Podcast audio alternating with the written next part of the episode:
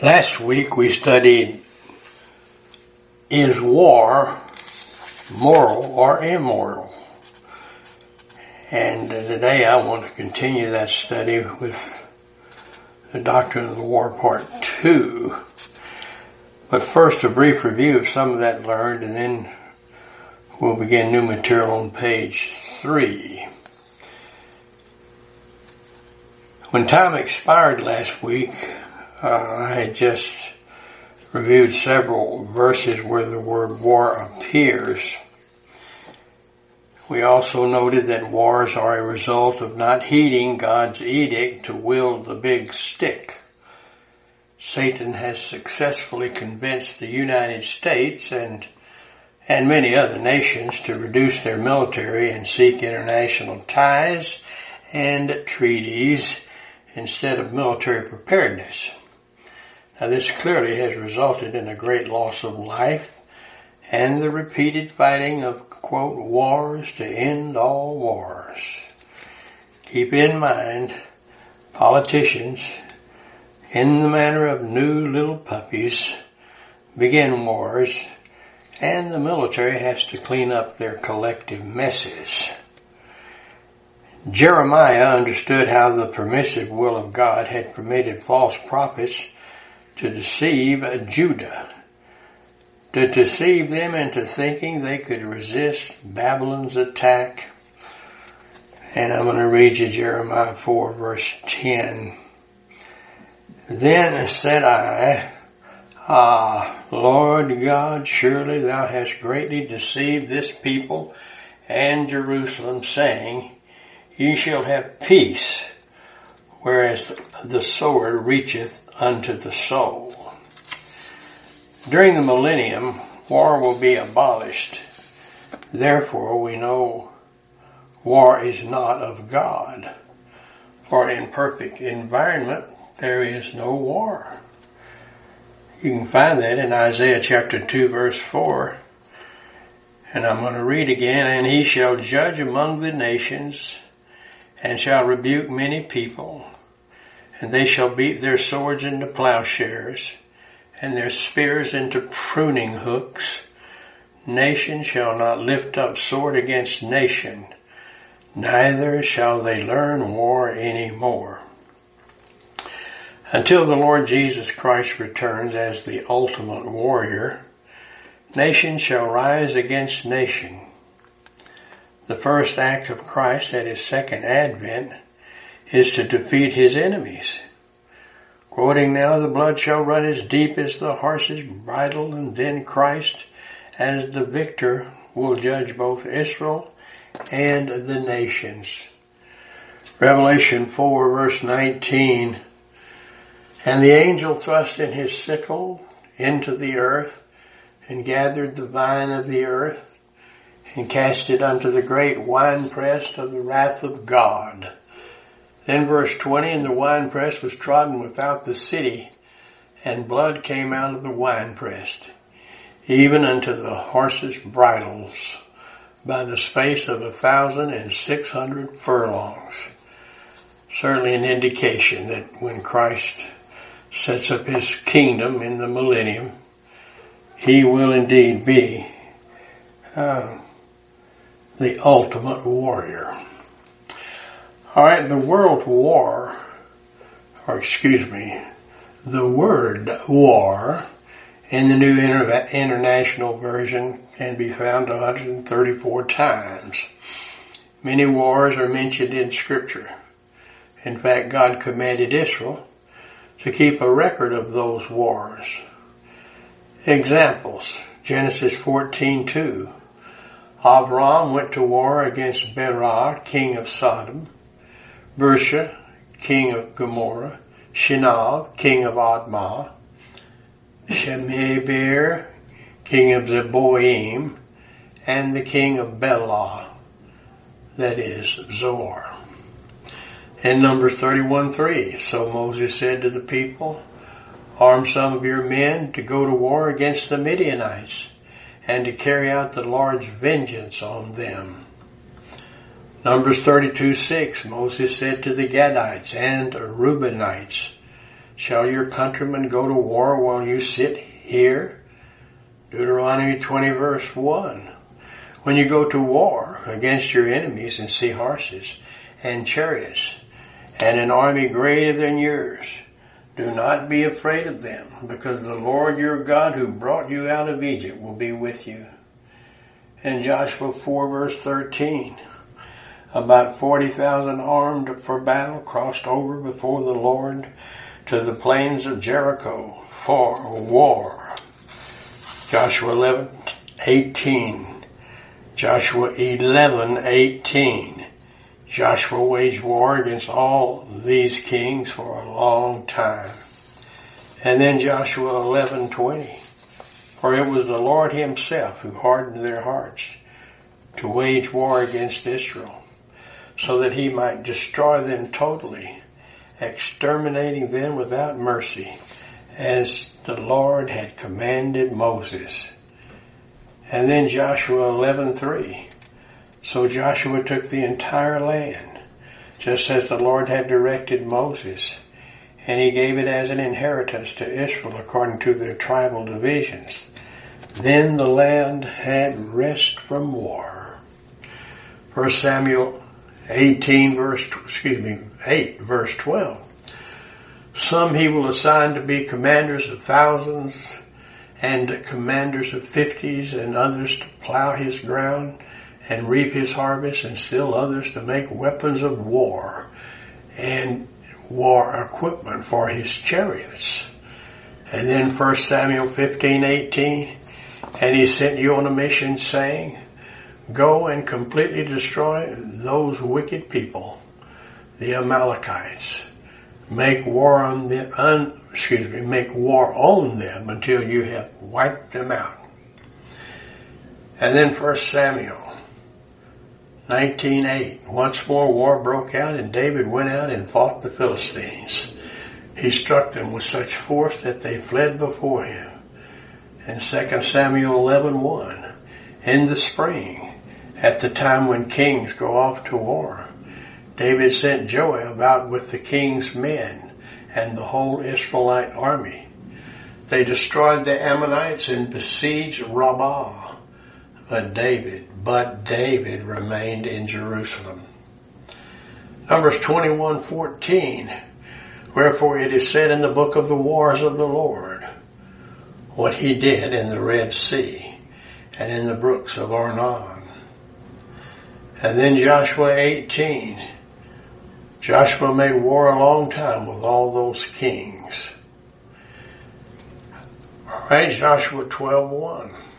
Now these are the kings of the land which the children of Israel smote and possessed their land on the other side of Jordan.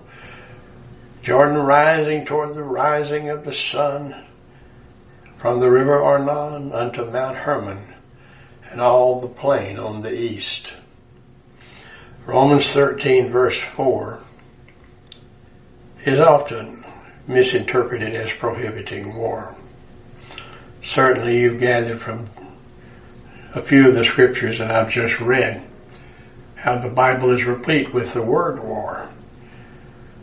But there is then that misinterpretation. Alright, Romans 13, 4. For he is the minister of God to thee for good. But if thou do that which is evil, be afraid, for he beareth not the sword in vain, for he is the minister of God, a revenger to execute wrath upon him that doeth evil. The military, law enforcement, and the judiciary are the principal protectors of the four divine institutions these institutions were designed to protect a nation and to offer its citizens peace, prosperity, and stability. As earlier noted, the four are volition, marriage, family, and nationalism. As we noted earlier, one worldism, one worldism was first established by Satan at Babel. It should also be remembered that the boundaries of the nations were established for the needs of Israel. Nations are needed today for the protection of Israel. The gathering of Israel into one land before the Lord's regathering is a satanic trap.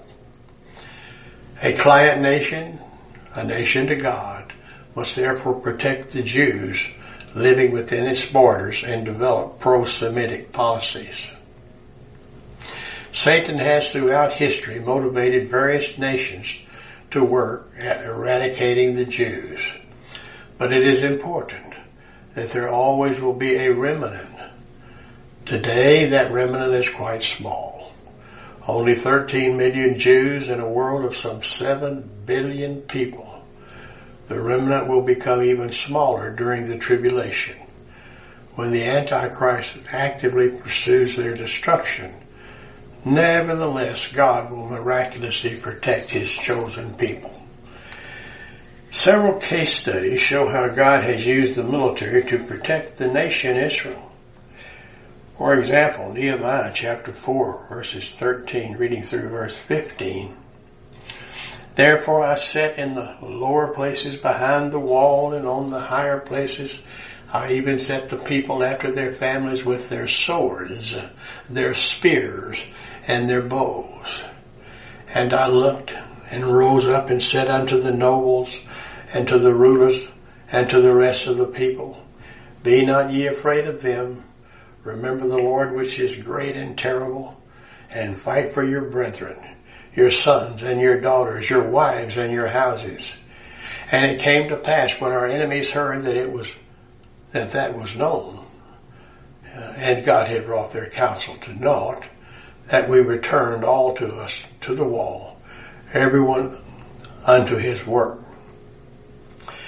When Jehovah, that is Jesus Christ, led the nation of Israel out of Egypt, he told them to uh, go to the Red Sea and watch him fight for them.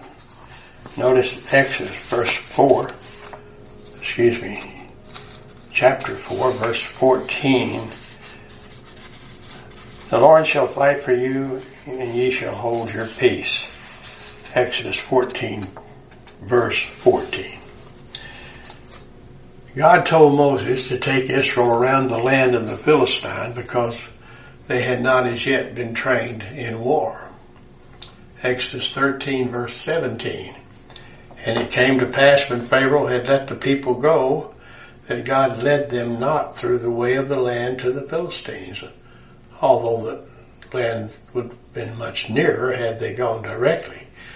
Why? Because God said, lest peradventure the people repent when they see war and then return to Egypt. God left certain nations in the promised land so that future generations of Israel who had not learned war could be tested. There was a generation who had never fought for their freedoms. Judges chapter 3 verses 1 and 2. Now these are the nations which the Lord left to prove Israel by them, even as many of Israel as had not known all the wars of Canaan only that the generations of the children of Israel might know to teach them more, at the least such as before knew nothing thereof.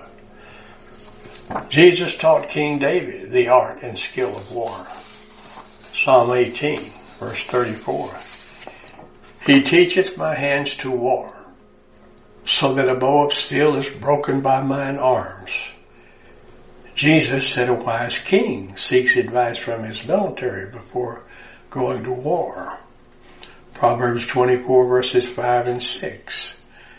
5 and 6. A wise man has great power and a man of knowledge increases strength. For waging war you need guidance and for victory many advisors. Luke 14 verse 31 and 32. Or suppose a king is about to go to war against another king. Will he not first sit down and consider whether he is able with 10,000 men to oppose the one coming against him with 20,000? If he is not able, he will send a delegation while the other is still a long way off and will ask for terms of peace. God mandated military service for all males 20 years of age except for those with new homes, new businesses, new wives, or they were cowards.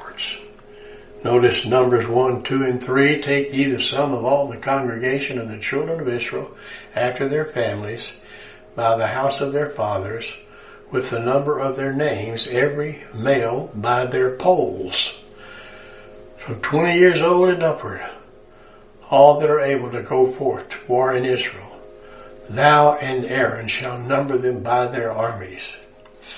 Deuteronomy 24 verse 5 when a man hath taken a new wife, he shall not go out to war, neither shall he be charged with any business, but he shall be free at home one year, and shall cheer up his wife which he hath taken.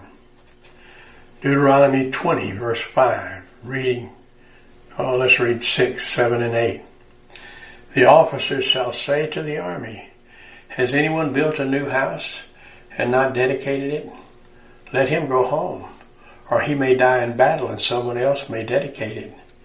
Has anyone planted a vineyard and not begun to enjoy it? Let him go home, or he may die in battle and someone else enjoy it. Has anyone become pledged to a woman and not married her? Let him go home, or he may die in battle and someone else marry her. Then the officers shall add, is any man afraid or faint-hearted? Let him go home, so that his brothers will not become disheartened also. The effectiveness of a soldier is determined by his love of the Lord, says Joshua 23 verses 10 and 11. One man of you shall chase a thousand, for the Lord your God he is that fighteth for you, as he promised you. Take heed therefore unto yourselves that ye love the Lord your God. God has historically used the military of certain nations to discipline Israel and the nations. Assyria destroyed Israel. Babylon destroyed Judah. Persia destroyed Babylon. Greece destroyed Persia. Rome subjugated Greece and the United States disciplined both Nazi Germany and Japan. And it goes on and on. When the Israelites entered the promised land, her election to embrace the idolatrous practices of the indigenous peoples rather than destroy them brought horrific discipline. Notice Judges chapter 5 verse 8. They chose new gods. Then was war in the gates. Was there a shield or spear seen among 40,000 in Israel? War is cruel, but losing a war is doubly cruel. After being defeated by Babylon, Zedekiah, king of Judah, saw his son killed and they put out Zedekiah's eyes and led him as a prisoner to Babylon. Jeremiah 39 verses 4 through 7. And it came to pass that when Zedekiah, the king of Judah, saw them and all the men of war, then they fled and went forth out of the city by night by the way of the king's garden, by the gate betwixt the two walls. And he went out the way of the plain. But the Chaldeans' army pursued after them and overtook Zedekiah in the plains of Jericho. And when they had taken him, they brought him up to Nebuchadnezzar, king of Babylon, to Riblah in the land of Hamath, where he gave judgment upon him. Then the king of Babylon slew the sons of Zedekiah in Riblah. Also the king of Babylon slew all the nobles of Judah. Moreover, he put out Zedekiah's eyes and bound him with chains women suffered greatly during war. Notice Isaiah 3 verses 24, 25 and 26. And it came to pass that instead of sweet smell, there'll be stink. And instead of a girdle, a rent. And instead of a well set hair, baldness. And instead of a stomacher, stomacher, a girding of sackcloth and burning instead of beauty. Thy men shall fall by the sword, and thy mighty in the war. And her gates shall lament and mourn, and she being desolate shall sit upon the ground. Warfare demands stability and courage. For this reason, the priest spoke to the troops before they went into battle. Deuteronomy 20 verse 1 reading through verse 5. When thou goest out to battle against thine enemies and seest horses and chariots and a people more than thou, be not afraid of them, for the Lord thy God is with thee, which brought thee up out of the land of Egypt. And it shall be, when ye are come nigh unto the battle, that the priest shall approach and speak unto the people, and shall say unto them, Hear, O Israel, ye approach this day unto battle against your enemies. Let not your hearts faint. Fear not and do not tremble, neither be terrified. For the Lord your God is he that goeth with you to fight for you. Against your enemies he will save you. And the officer shall speak unto the people saying, What man is there that hath built a new house and has not dedicated it? Let him go and return to his house lest he die in battle and another man dedicate it. Draft dodgers are evil. It is their sin that God will not overlook. God has God has reserved a special discipline for draft dodgers. Numbers 32, 6, reading through verse 11. And Moses said unto the children of Gad and to the children of Reuben, Shall your brethren go to war, and shall ye sit here? And wherefore discourage ye the heart of the children of Israel from going over into the land which the Lord hath given thee? Thus did your fathers when I sent them from Kadesh Barnea to see the land. For they went, went up into the valley of Eshcol and saw the land. They discouraged the heart of the children of Israel that they should not go into the land which the Lord God had given them. And the Lord's anger was kindled the same time. And he swears saying, surely none of the men, none of the men that came up out of Egypt from 20 years old and upward shall see the land which I swear unto Abraham unto Isaac and unto Jacob, because they have not wholly followed me. God said the land rested because of successful military victories. Joshua 11:23. So Joshua took the whole land according to all that the Lord said unto Moses, and Joshua gave it for an inheritance unto Israel, according to the divisions by their tribes, and the land rested from war. Jesus Christ wins the last battle of the Armageddon campaign and saves Israel from destruction. Revelation 19:21 And the remnant were slain with the sword of him that sat upon the horse, which sword proceeded out of his mouth, and all the fowls were filled with their flesh and of course, that would be the Lord Jesus Christ. God will protect the mature believer even in time of war. Job 5 verse 20. In famine he shall redeem thee from death and in war from the power of the sword. So great Old Testament warriors performed expertly because they had doctrine in their souls. And the anonymous writer of the book of Hebrews uh, has recorded in 1134, because of their faith, these men quenched the violence of fire, escaped the edge of the sword, out of weakness were made strong, waxed valiant in fight, turned to flight the armies of the aliens. Proverbs says that wisdom is needed for war. Proverbs 20 verse 18. Every purpose is established by counsel and with good advice make war. Jesus himself, as we've already noted, is described as a warrior. Notice Joshua 5, 13, 14, and 15. And it came to pass when Joshua was by Jericho that he lifted up his eyes and looked, and behold, there stood a man over against him with his sword drawn in his hand. And Joshua went unto him and said unto him, Art thou for us, or for our adversaries? And he said, Nay, but as captain of the host, or the or Lord of the armies, am I now come? And Joshua fell on his face, face to the earth and did worship, and said, What saith my Lord unto his servant? And the captain of the Lord's army said unto Joshua, Loose thy shoe from off thy foot, for the place whereupon thou standest is holy. And Joshua did so. The Bible taught Israel that war is hell, and complete destruction of the enemy is the way to wage war. Deuteronomy 2, beginning in verse 32, reading through verse 34.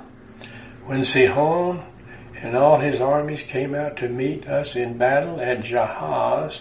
The Lord our God delivered him over to us, and we struck him down, together with his sons and his whole army.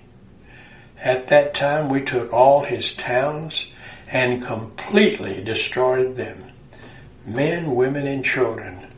We left no survivors.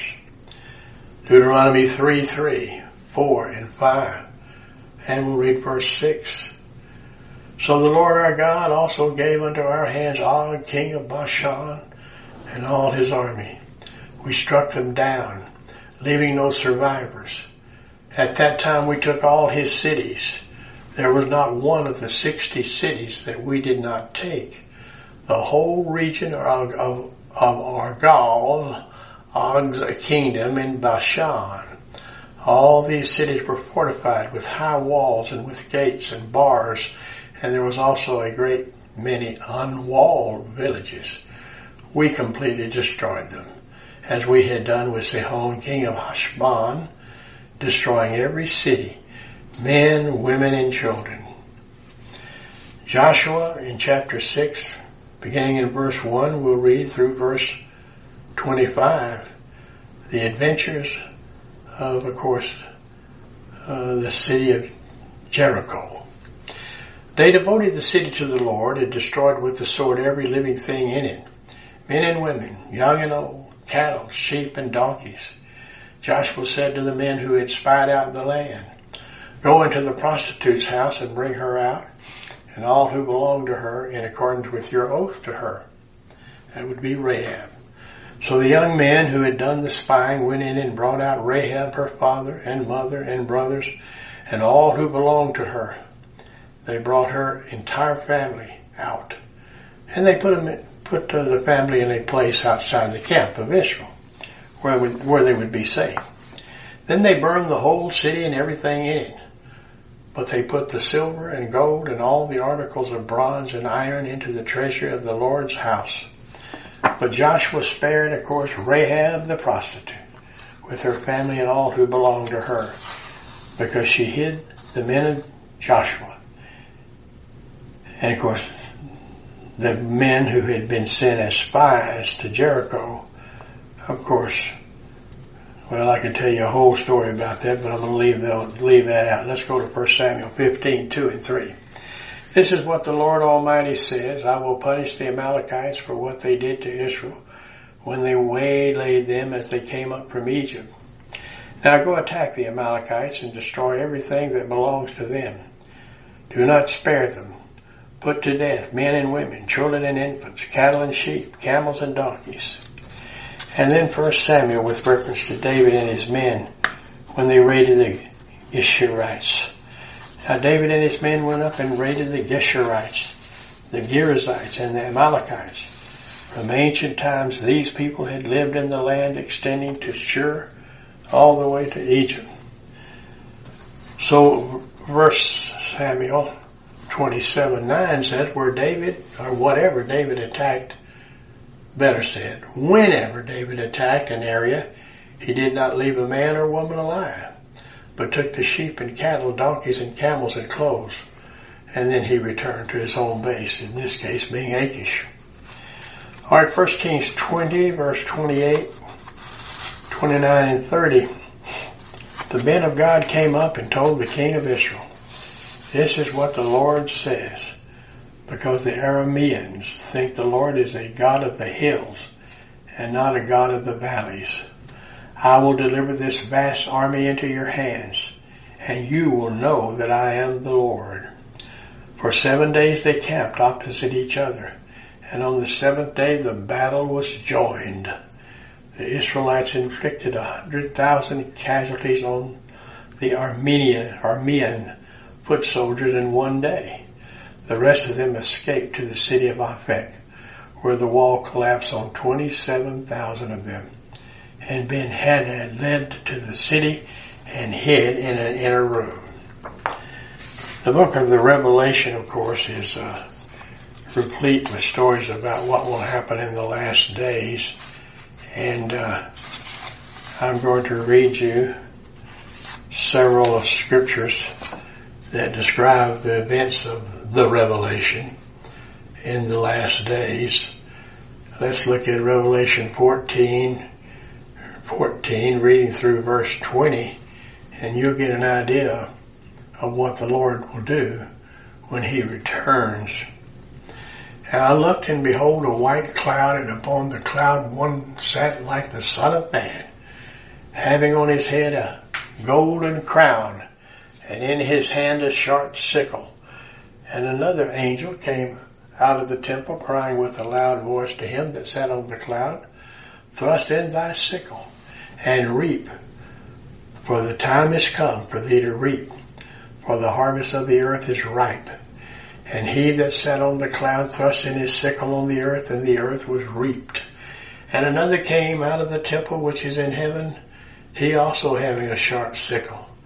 And another angel came out from the altar, which had power over fire, and cried with a loud cry to him that had the sharp sickle, saying, Thrust in thy sharp sickle, and gather the clusters of the vine of the earth, for her grapes are fully ripe. And the angel thrust in his sickle into the earth, and gathered the vine of the earth, and cast it unto the great winepress of the wrath of God. And the winepress, winepress was trodden without the city, and blood came out of the winepress even unto the horses' bridles by the space of a thousand and six hundred furlongs. You can read all about this, of course, in uh, our westbankbiblechurch.com study of the book of the Revelation in Revelation chapter 14 and then also in Revelation chapter 19 when the Lord returns and to deliver his people Israel. 1911 and reading through verse 21 outlined those blessed events when Israel is saved from the armies of the world. And then I want to read you Revelation chapter 20 verse 1 and what will happen uh, when the Lord does indeed return. And uh, the judgment of the unbelievers occurs. And I saw an angel come down from heaven having the key of the bottomless pit and a great chain in his hand. And he laid hold on the dragon, that old serpent, which is the devil and Satan, and bound him a thousand years, and cast him unto the bottomless pit, and shut him up, and set a seal upon him, that he should deceive the nations no more, till the thousand years should be fulfilled. And after that he must be loosed a little season. And I saw thrones, and they that sat on them, and judgment was given unto them. And I saw the souls of them that were beheaded for the witness of Jesus and for the word of God, and which had not worshipped the beast, neither his image, neither had received his mark upon their foreheads or in their hands. And they lived and reigned with Christ a thousand years. But the rest of the dead lived not again until the thousand years were finished. This is the first resurrection. Blessed and holy is he that hath part in the first resurrection. On such the second death hath no power, but they shall be priests of God and of Christ and shall reign with him a thousand years. And then Satan is doomed in the scriptures, describes it. Revelation 20 verse 7, reading through verse 15. When the thousand years are expired, Satan shall be loosed out of his prison and shall go out to deceive the nations which are in the four quarters of the earth, Gog and Magog, to gather them together to battle, the number of whom is as the sand of the sea. And they went out on the breadth of the earth and compassed the camp of the saints about, and the beloved city Jerusalem. And fire came down from God out of heaven and devoured them. And the devil that deceived them was cast into the lake of fire and brimstone, where the beast and the false prophet are, and shall be tormented day and night forever and ever. And I saw a great white throne, and him that sat on it, from whose face the earth and the heaven fled away, that would be the Lord Jesus. And there was found no place for them. And I saw the dead, small and great, stand before God, and the books were opened. And another book was opened, which is the book of life. And the dead were judged out of those things which were written in the books according to their works. And the sea gave up the dead which were in it, and death and hell delivered up the dead which were in them, and they were judged every man according to their works and death and hell were cast into the lake of fire. This is the second death. And whosoever was not found written in the book of life was cast into the lake of fire. So, so much then for the doctrine of war part two. I think you can see from our study of what will happen before the great white throne is that unbelievers will be judged according to not their sins. Why? Because Christ took care of all the sins of the world. But rather they will be judged based upon the things that they have done that they think will justify them going into heaven rather than hell. But that's not the way it's going to be.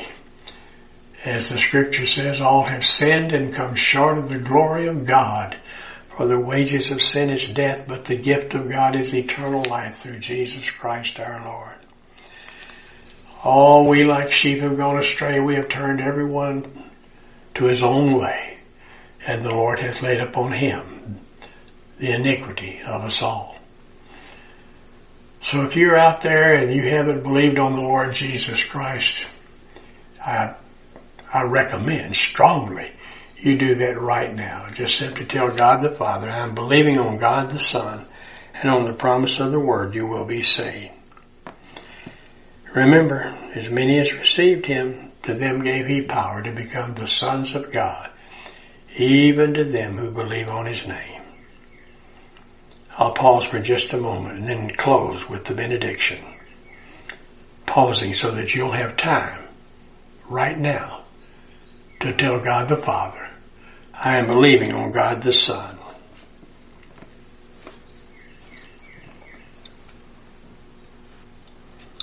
Father, we're grateful for the privilege of knowing what the Bible has to say about war and how important it is for a nation to abide by the rules and regulations found in the scripture.